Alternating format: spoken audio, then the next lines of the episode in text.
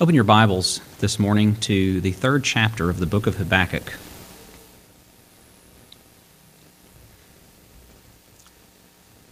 Habakkuk is about to give an answer for the knowledge he has been given of the Lord. This is kind of different than we would expect when we stand in awe of our God and when we stand in awe of his judgment and salvation. Habakkuk is an interesting character, as it were.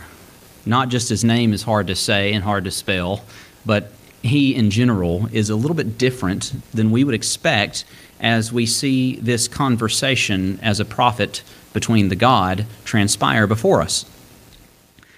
We're going to read the first couple of verses in Habakkuk chapter 3, just reading through verse 3. So, verse 1 through verse 3 of Habakkuk chapter 3.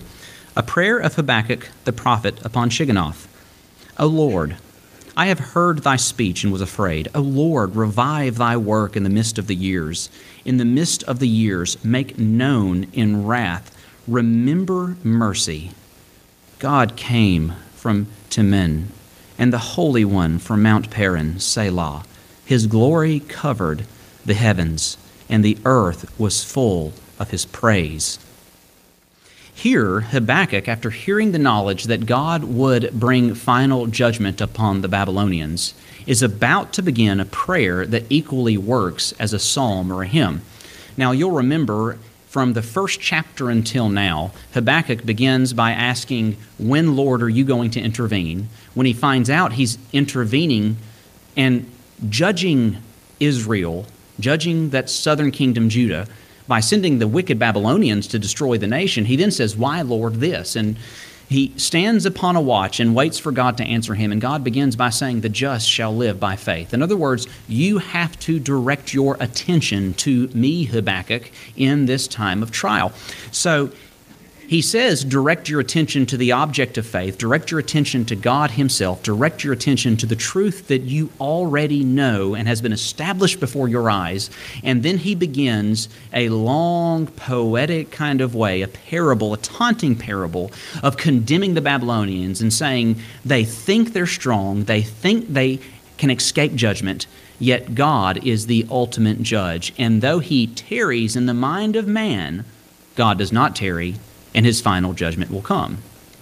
This would be a strange occurrence to us as we see Habakkuk begins to turn, and instead of complaining, as it were, instead of standing up in frustration and almost being defeated, you mean you're not going to fix it now?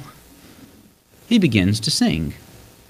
This should teach us something. Because when it says a prayer of Habakkuk, the prophet, upon Shigionoth, that word Shigionoth is signifying a kind of tune, a wandering tune or lyric.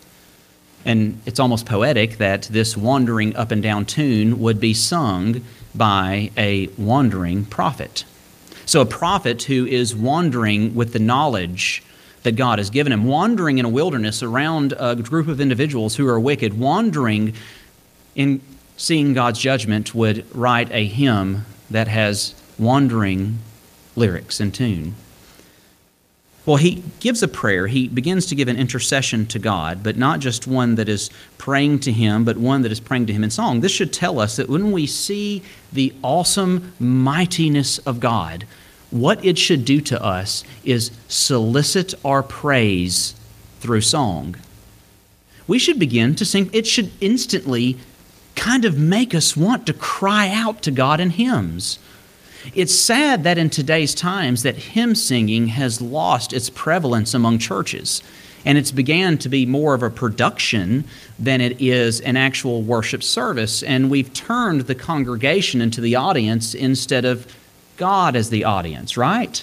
Now, who is the audience in worship? It's not us. Now, don't get me wrong. I want to feel, I believe in an experiential religion, as it were, as the Puritans did. And religion you can feel. But at the same time, that's a latent effect. Edification for us is a latent effect that we get when we glorify and worship God as Him as our audience. We are singing praises to God. And when we stand before God in all of His might, when we see the fact that God does bring judgment, that nothing escapes his view, that the God of justice will correct every injustice in this world, though we have doubts, though we have fears, though we still don't quite understand. Because in all honesty, God doesn't answer Habakkuk and say why he's doing the things that he's that he is, the way in which that he's doing it. Have you noticed that? In this book, he doesn't say this is why I'm doing it this way. He just says, "Trust me, I am doing it this way and I know best." Notice that. He never says, "Okay, Habakkuk, here is a 1200-page thesis explaining to you why I am doing it this way." God doesn't have to do that. If you study the book of Job, God never actually answers the questions Job has. What he does is direct Job's attention to an object, which is himself. Here, Habakkuk isn't given an exact answer of why something happened. He just is told listen, what I do is right, what I do is good, nothing escapes my judgment. Yes, Israel will be punished by a nation more wicked than they. But know this that nation is equally accountable to me and will answer for their crimes. And Habakkuk stands back and kind of looks and sees how God, in the final analysis, will clip every branch, as it were, and instead of complaining, instead of getting frustrated, instead of getting mad that he doesn't instantly answer to him and say, You know, God, I, I, want answers now, what he does, he stands up and he says, In view of your goodness, your holiness, your justice, and how nothing will ever escape your view, and how you will ultimately right every wrong, he looks and says, I sing praises to you, Lord. I begin to sing to you.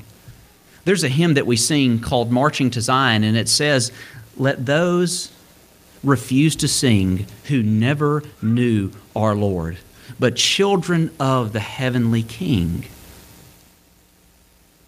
He then says, Sing to him. If you know the Lord this morning, the automatic response that knowing the Lord should solicit from our hearts and our souls is to sing praises to Him. You can say, Brother, my voice ain't the greatest. Well, God does not judge our singing to Him by the preciseness of the note, but of the position of the heart. And if you stand before God with a heart full of joy and happiness, knowing that He is mighty, He is holy, He is just, and you are thankful to know that He will right every wrong, what you should do is begin to sing praises to His name. But you know, not only is it that He is given an automatic response to seeing the majesty of God and the beauty of God. But I would add that singing is equally, as it were, in this chapter for Habakkuk, therapeutic in a sense. You'll see at the very end of it. He begins to turn the table back to himself after he talks about some attributes of God. He turns the table back to himself and kind of acknowledges that he's going to continue to serve the Lord in spite of everything. Singing really is therapeutic. Now, we all know that we can hear a song on the radio and I won't tell you which stations I listen to sometimes. uh, we won't acknowledge that. You know, we all got little things that we like to hear and like to listen to and kind of take us back. And, you know, I can hear a song and I can literally close my eyes. Not while I'm driving do I close my eyes. When Rebecca's driving, you know, I, I don't do that. I don't like, oh, that's such a good song close my eyes while I'm driving. But if, if I hear a song, you can literally be taken back to a place, right? Let's say you're depressed, you're discouraged. You may put on your favorite music. They've even shown a correlation with children that listen to classical music have a higher chance of uh, kind of growth in educational uh, areas, and a child that learns to read music and play music actually does better in other areas of education, such as mathematics. And so, music is it's interesting. I think God has programmed us to respond to music in a certain way, and music itself is therapeutic. As we sung, "There is coming a day." That we're looking forward to in which every heartache shall be taken away. It's hard not to have your mind and heart pulled into a feeling that transcends the trials of this life. And you see here, Habakkuk, in a prayer, a hymn, not only is giving an automatic response to God in seeing his might, but he equally is showing a open an open eye to his soul as he is finding therapy in singing to his God. It really is therapeutic. Well, let's look at this this wandering hymn that he begins to sing. He starts out by saying, O Lord, I have heard thy speech, and I was af- and was afraid. O Lord, revive thy work in the midst of the years. In the midst of the years, make known in wrath, remember mercy. He begins by saying, Remember mercy in the midst of the years. An interesting construct to the beginning of this prayer. What God says will happen, will happen, right? If God says, Okay, I'm coming again, I don't have to wonder if He's going to if God says, I will do this, I don't have to wonder if He is. If God promises to His church that He will be with us, world without end, amen, I don't have to wonder if He is, right? He promised it. He's going to do it. Yet Habakkuk still, in knowing that God would fulfill this, he prays that it will happen in the midst of the years. You know, I know God will add to the church daily such as should be saved. I know that God is with us world without end. Amen. I know in Hebrews chapter 13, quoting the book of Joshua, he says, I will never leave, leave, leave thee nor forsake thee, but my heart still sometimes bows my head and begs, Lord, do not leave me. Do not forsake me. You see, sometimes our heart cries out to God that we may experience the fullness of the truth and surety of his promise. And this should give us encouragement to pray for such things, such as the church, that God would be with us, that God would deliver us, that God would save such as should be saved. We shouldn't take a fatalistic attitude and say, well, God, you know, what will be, will be. No, even when we know God will be with us, we should beg, God, be with us. Even though we know you are with us, make your presence so vivid among us that we know you are here during the week, I come multiple times during the week and sit down and pray for everyone here. But the ultimate final prayer that I give before I finally get up and have to go about to all those daily tasks that build up every time I take a break, right? every time I take a break, they begin to build up. And so I, I get here and I pray and I pray for everybody by name. And then in the final moments before I step out, I say, God, make yourself known here that even unbelievers would say something is different about that place. Make it so known that even the mouths of unbelievers would be stopped. And he looks and says, O Lord, calling out to the covenant name of God, which is the background Hebrew word here, O Lord. In all caps, he says, Revive thy work in the midst of the years. In the appointed time, revive your work. And then he begs God in the very last part of that verse, in wrath, in your wrath and judgment, remember mercy.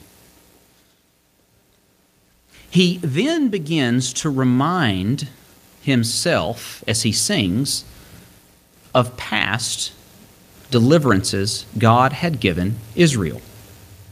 Now, when we are trying to reestablish our own mind, kind of refocus, you know, sometimes we have to reframe our perspective. That's a counseling term people use when they're trying to help people out and they're trying to make them see the bright side of things. It's called reframing. You know, it's not that bad. Count your blessings, name them one by one. That would be considered reframing. You're reframing your view around other truth. Well, as he transitions from verses 1 and 2 that begin this prayer and this hymn to verse 3, he is going to begin reminding himself and all those that would sing of prior blessings and deliverances that God has worked among Israel. Notice he says, God came from Teman and the Holy One from Mount Paran. And he uses this word Selah. Probably that word means that's a transliteration. That's an actual Hebrew word. We don't know exactly what it means. It may be a pause break in a hymn.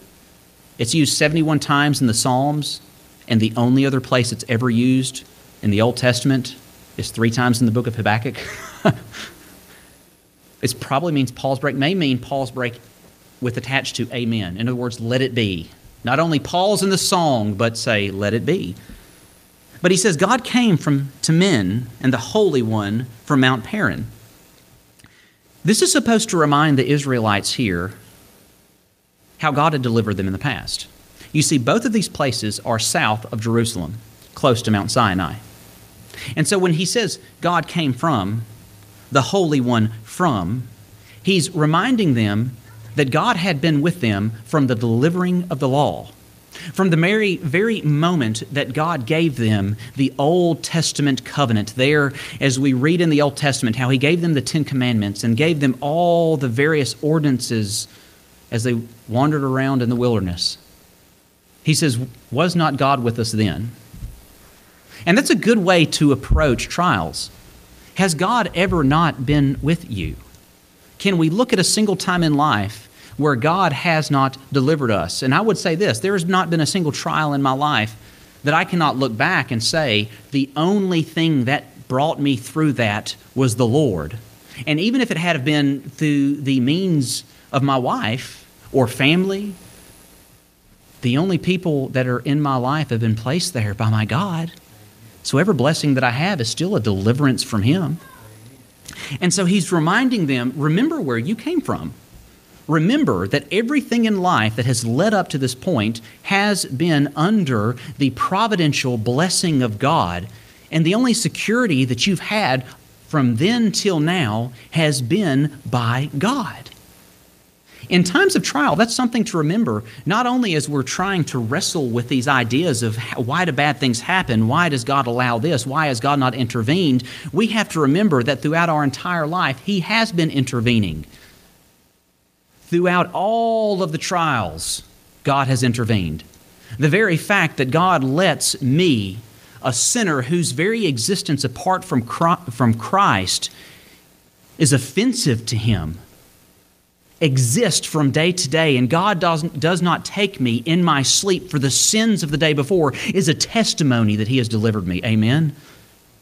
The very fact that I'm here, the very fact that in my youth that He didn't take me then, or He didn't give me the end of my own actions you know, I can look at some of the things just in my youth and think, what was I thinking? There's a song, a country song from the early 2000s that goes, What was I thinking? And I sometimes think that's the best question.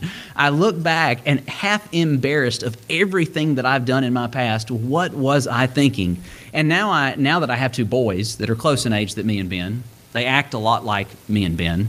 They get into the same troubles of me and Ben. I find that question is turning to not what was I thinking, to what are you thinking? what are you doing? But you know what? That's youth. And the fact that God providentially cares for us through it all should remind us that though at the present moment it looks dark, if we can look back, we can see the light throughout all of it. The good old times are the good old times because we can look back and see that God was there. And he says, His glory covered the heavens, and the earth was full of His praise. He says, The heavens themselves testify of the glory of God. We cannot see anywhere around us where God's glory is not shining forth. And because of that, the earth is praising Him. The earth praises God in response to His glory feeling all of it. This is one reason why it's such an offense to God when the one sentient being He has made. I want you to think about this. The trees naturally glorify God with their very existence. The animals naturally glorify God by their very existence. The earth spinning on an axis as the moon spins around it, as they both spin around the sun, as all of the planets are sitting there spinning, and the entire universe made up of this wondrous, almost mathematical clockwork, all glorifying God and praising His name, yet the one sentient being, and what I mean by that is the one being that can actually understand His beauty. The, the animals they may be able to run on instinct, but have you ever thought about the fact that humans are the one thing that can actually understand appreciation and art? Think about this. You are made different than everything else. And think about how offensive it is to God when the one thing that is sentient does not sing forth praise. The one thing that can really see and understand His beauty. His brightness was the light. And I'm not going to be able to go through every single verse because it would be long, but I want us to get the content as he builds this past salvation that he has given. His brightness was his light, meaning in salvation.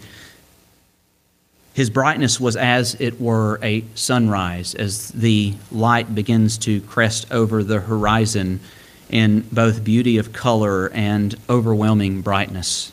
I remember at a young age, children, specifically us as ignorant boys, would try to look at the sun, and, or there'd be a sunset, and you would try to look up and see it, and it didn't matter if the sun was covered by the shadow of the moon or the, the image of the moon. You'd still look up and get blinded, right? Even, even as it is being hidden in just a small way, it was blinding. And here the reference is that the glory of God is as a blinding, a bright light. Not only is His glory blinding, but yet horns coming out of His hand, His hand is full of strength. You can look throughout the Old Testament, specifically in the book of Daniel, and see how beasts would arise out of a sea with multiple horns, and that was supposed to show strength. It was imagery to show strength. You can see a ram uh, going through mountains that men try to hunt. Uh, you can see antlers on a deer, and the strength of the animal is typically in how many antlers it has, right? I don't really trophy hunt. Uh, I have shot one, you know, that was both for meat and horns, and I admit that it may be hanging in the garage because somebody won't let it in the house. But I may have, I may have shot one that was somewhat for horns. I think it's beautiful, but it's kind of tucked away in the garage. But you know, that's okay. But when I saw the animal, I saw its horns, its antlers, and it was meant to be an emblem of its power. And he says, God's horn, his power is in his hand. Just his hand alone is powerful. And he says, Look at what God has done through the brightness of his glory and the power of his hand. And he says, And there was a hiding of his power. This is a double edged sword here. One, there's a hiding of his power in the sense that sometimes God waits in his power to deliver his people. Sometimes God waits. Sometimes, as it were, in Israel, they were in bondage for some amount of time. They were in bondage in Babylon and Persia for some amount of time, and God's power was hidden, as it were. But equally, God's power is often hidden in the sense that if His power fully overtook the earth, judge, it, I'll put it this way His judgment will overtake the earth fully one day, and when that day happens, every molecule of this place will be burnt up. So, knowing that His power is hidden is a frightful thought because we see how powerful He is just in keeping all of it together to think that his power is in some way hidden. That's why God told Moses, No man can see my face and live. I am so bright, I am so powerful. To see me in my fullest, you would just simply cease to exist.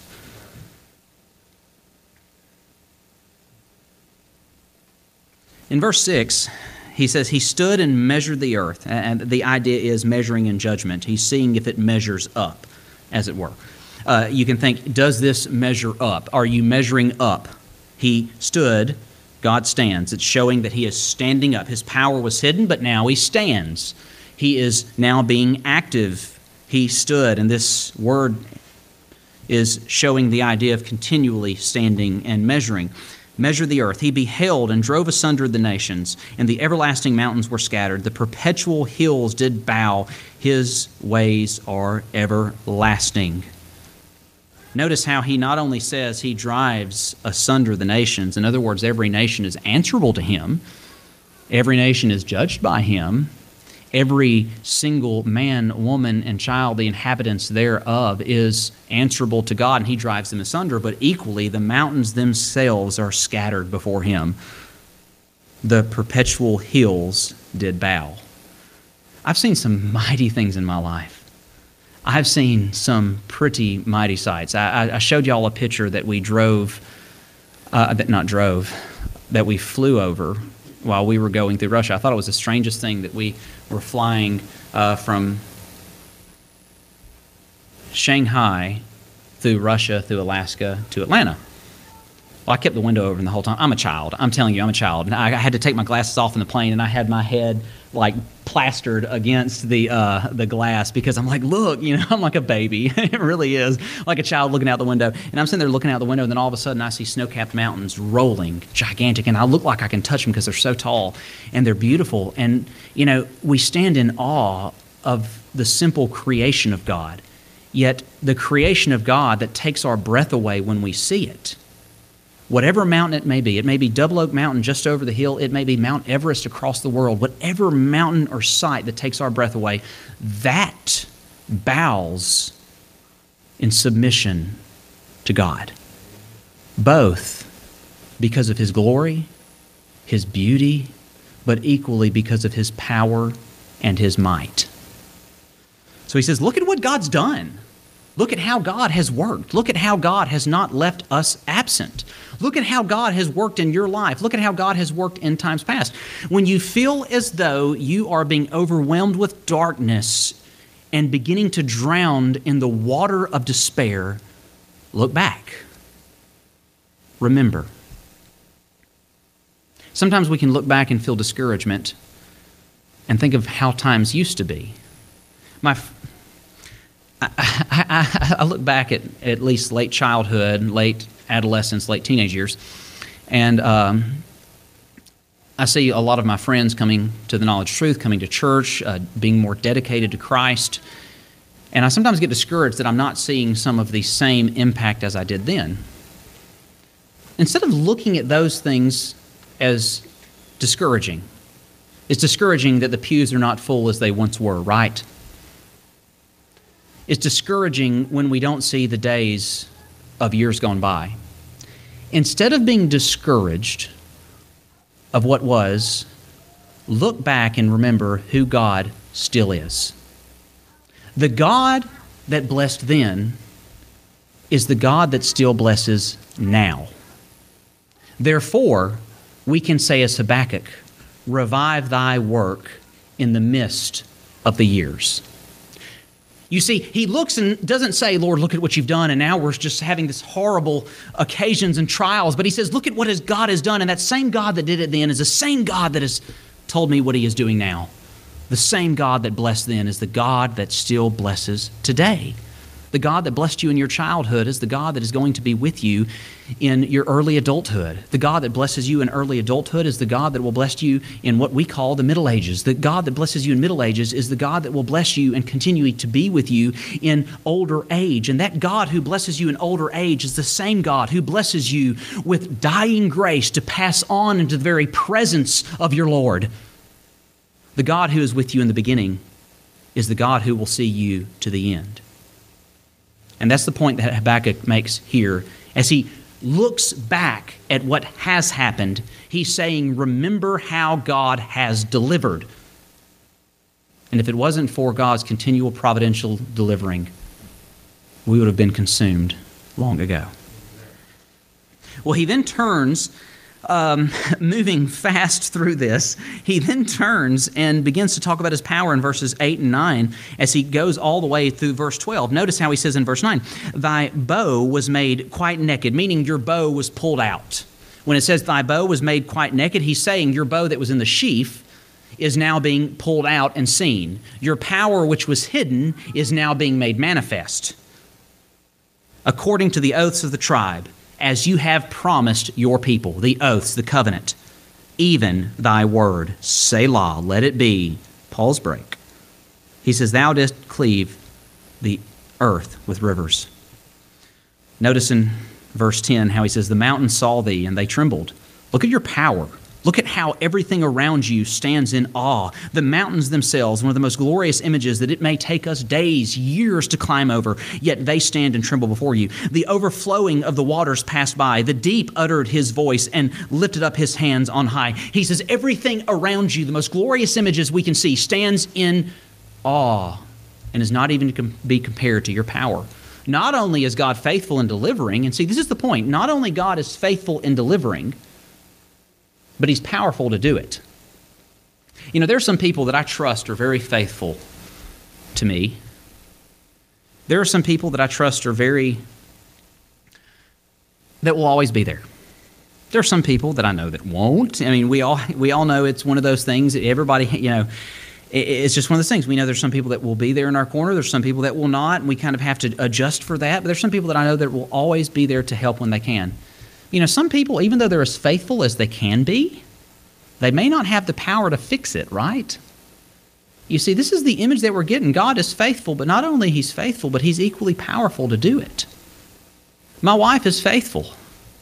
She has shown herself year after year after year to be faithful, not just to our marriage, but in life and everything that we do. She is there in my corner. Yes, there may be some rain, but there's never been a storm that has sunk the ship, right? she's faithful. You know, there may be rain, but she's always there. But sometimes there are things and recesses of my heart that she can't really reach. There are pains she can't soothe. There are issues that she can't fix. She's faithful, but she's not all powerful. There are people in your life that may not be able to help, though they want to. My dad one time told a minister, I shouldn't have said my dad said it, but still a good quote. He told another minister, and I have found this to be true to some regard.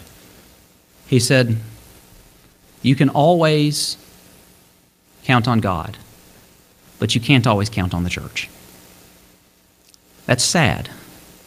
Now, sometimes you can't count on the church for the wrong reasons. Sometimes you can't count on the people of God because of their own limitations you know, there's only so much we all can do. However, there is one who is both faithful and powerful. One who not only has delivered in the past and continued to deliver you throughout all your life, but he is still one who has the ability and power to always do it. Does God have the ability today to use each one of us to his service? to bless this community to have the knowledge of the truth in Christ, of His free and sovereign grace. Amen. Does God have the ability to have the blessings of yesteryear be the, yes, the, the blessings of tomorrow? Yes, He does. Whether or not he does or does not, I do not know. But I am going to pray like Habakkuk and say, Revise thy work, revive it, Lord in the midst of the years. You've been with me thus far, and you have the power to do it again. The sun and moon in verse 11 stood still in their habitation. They stood still. He's now also probably giving poetic imagery, discussing the fact that in the time of Gideon, the, that everything kind of stood still. Also in the book of Joshua, they stood still. You'll remember those moments in the Old Testament how God even stopped the rotations Think about that. God just says, All right, I want you to stop. stop moving. The earth stood still, the moon, the sun. Thou dost march through the land in indignation. Thou dost thresh the heathen in anger. He says, Look at your power. Look at what you've done.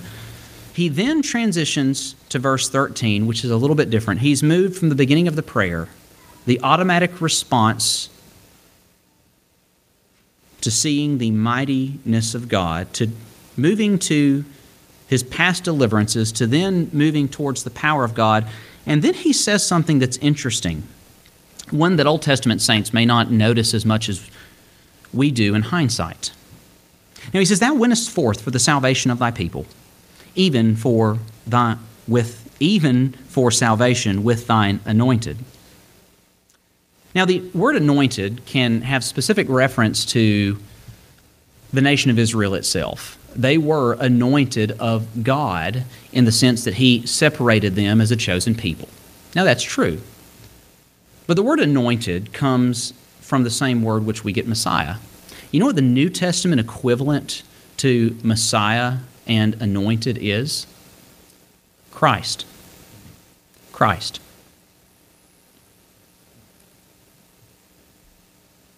Now let's read that again. Thou wentest forth for the salvation of thy people. You went forth saving.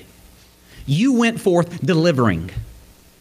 Now, notice this none of that we've read so far has said, Lord, look at how good we did. it's, Lord, you delivered. You are powerful. The most mighty men in history are the ones that recognizes that the power of God does not exist in their own strength, but in their weakness, because God is powerful and he is faithful. But thou wentest forth for the salvation of thy people, even for salvation with thine anointed. You see this ultimately, though this speaks in a, an immediate prophetic sense of the salvation of the anointed nation of Israel, in the ultimate or final sense, this speaks to us as New Testament believers as the salvation that we have in none other than Jesus Christ, who was born of a virgin, who took on human flesh, who died on a cross, and was raised again on the third day.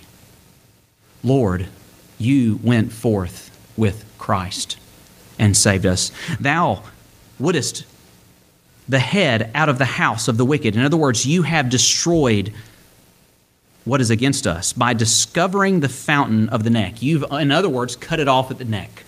Lord, you sent your Christ and you destroyed the problem that was against us. Selah. Let it be. Amen. Well, here he is transitioning to the point to reminding not only that God has delivered in the past, God is powerful to deliver, but as a prophecy of Jesus Christ here in verse 13, he looks forward to saying, God will yet deliver. And now we look back and say, look at how God has delivered. Now, I want to ask you if God has forsaken his only begotten Son, his anointed, the chosen, the Messiah, for you. Will he ever leave you? Listen, I love every single one of you in here. You're a blessing to my life. I love children of God, even those that are not uh, of our fellowship and denomination. I just love people, right? I love people. But as much as I love you, I would not give my child for you. Not them. You can ask anything from me.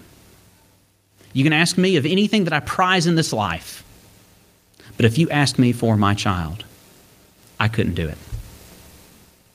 If God gave his only begotten Son, the second person of the Trinity, who existed from all eternity as the eternal Son of God, if he sent him to take on human flesh, to be spit at, forsaken, hated, hung on a cross, mocked, and to have the imputation of our sins upon him as the wrath of God poured out upon him, if the Son of God, the anointed one, was forsaken for you, will God ever forsake you?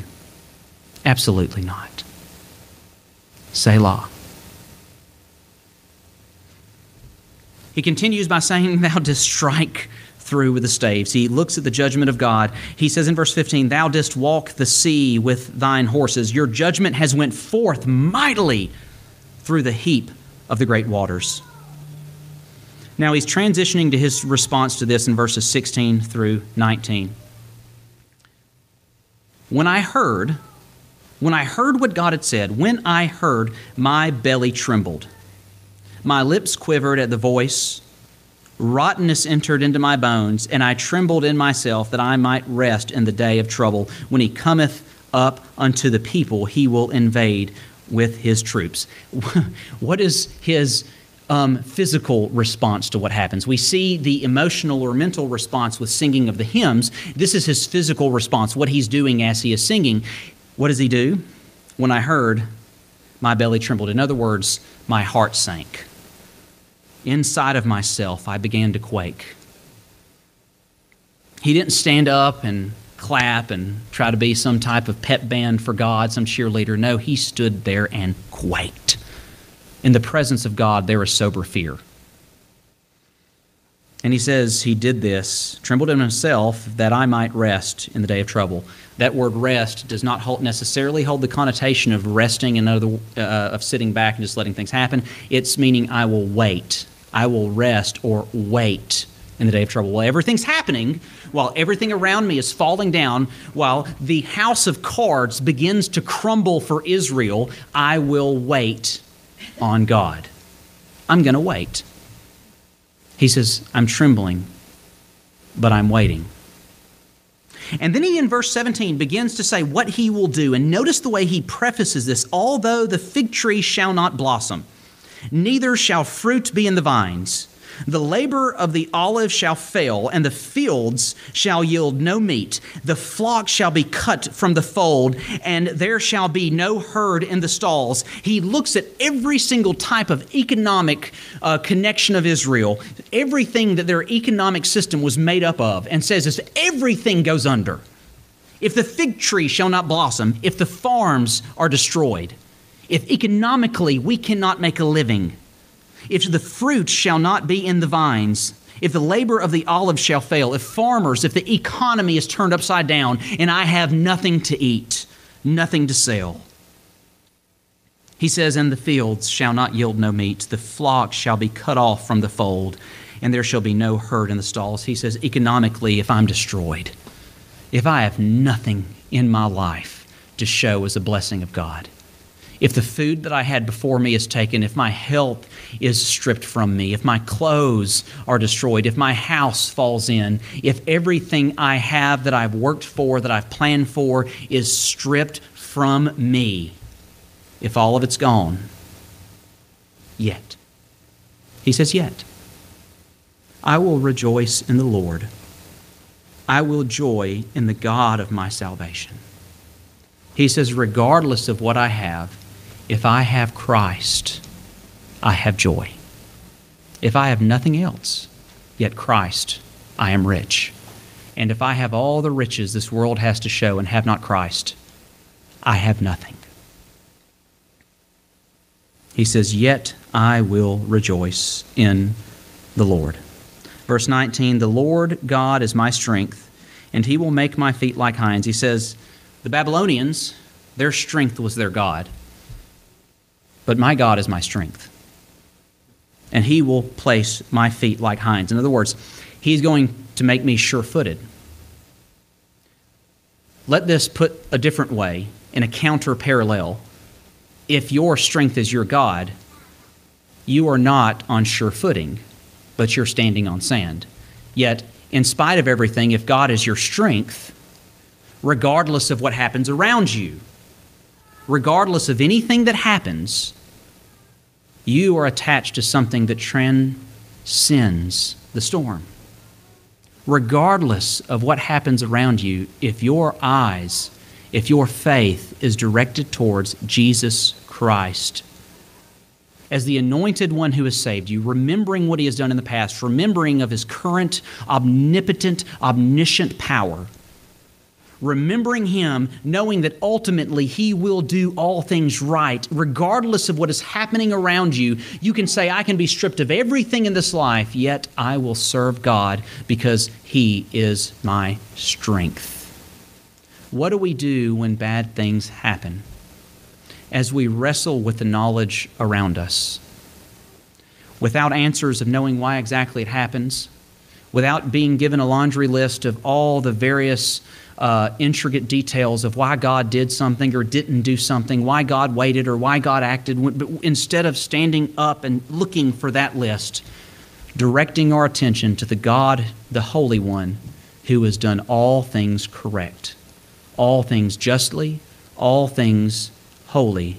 And even though at the moment, in the moment, it may not seem as though we are prospering, praise be to God that in the final analysis, everything's going to work out because our God is good and our God is just. And even if I don't have anything now, I will serve Him because He is my strength. He is my God. He is my power. He is yet to fail me. And if He forsook His Son for you, then He will never forsake you. Let us pray. Gracious Lord, we thank you for your love and your kindness that you have shown to us through sending your Son to die for our sins. Let us remember, Lord, that from our infancy, that you have been with us.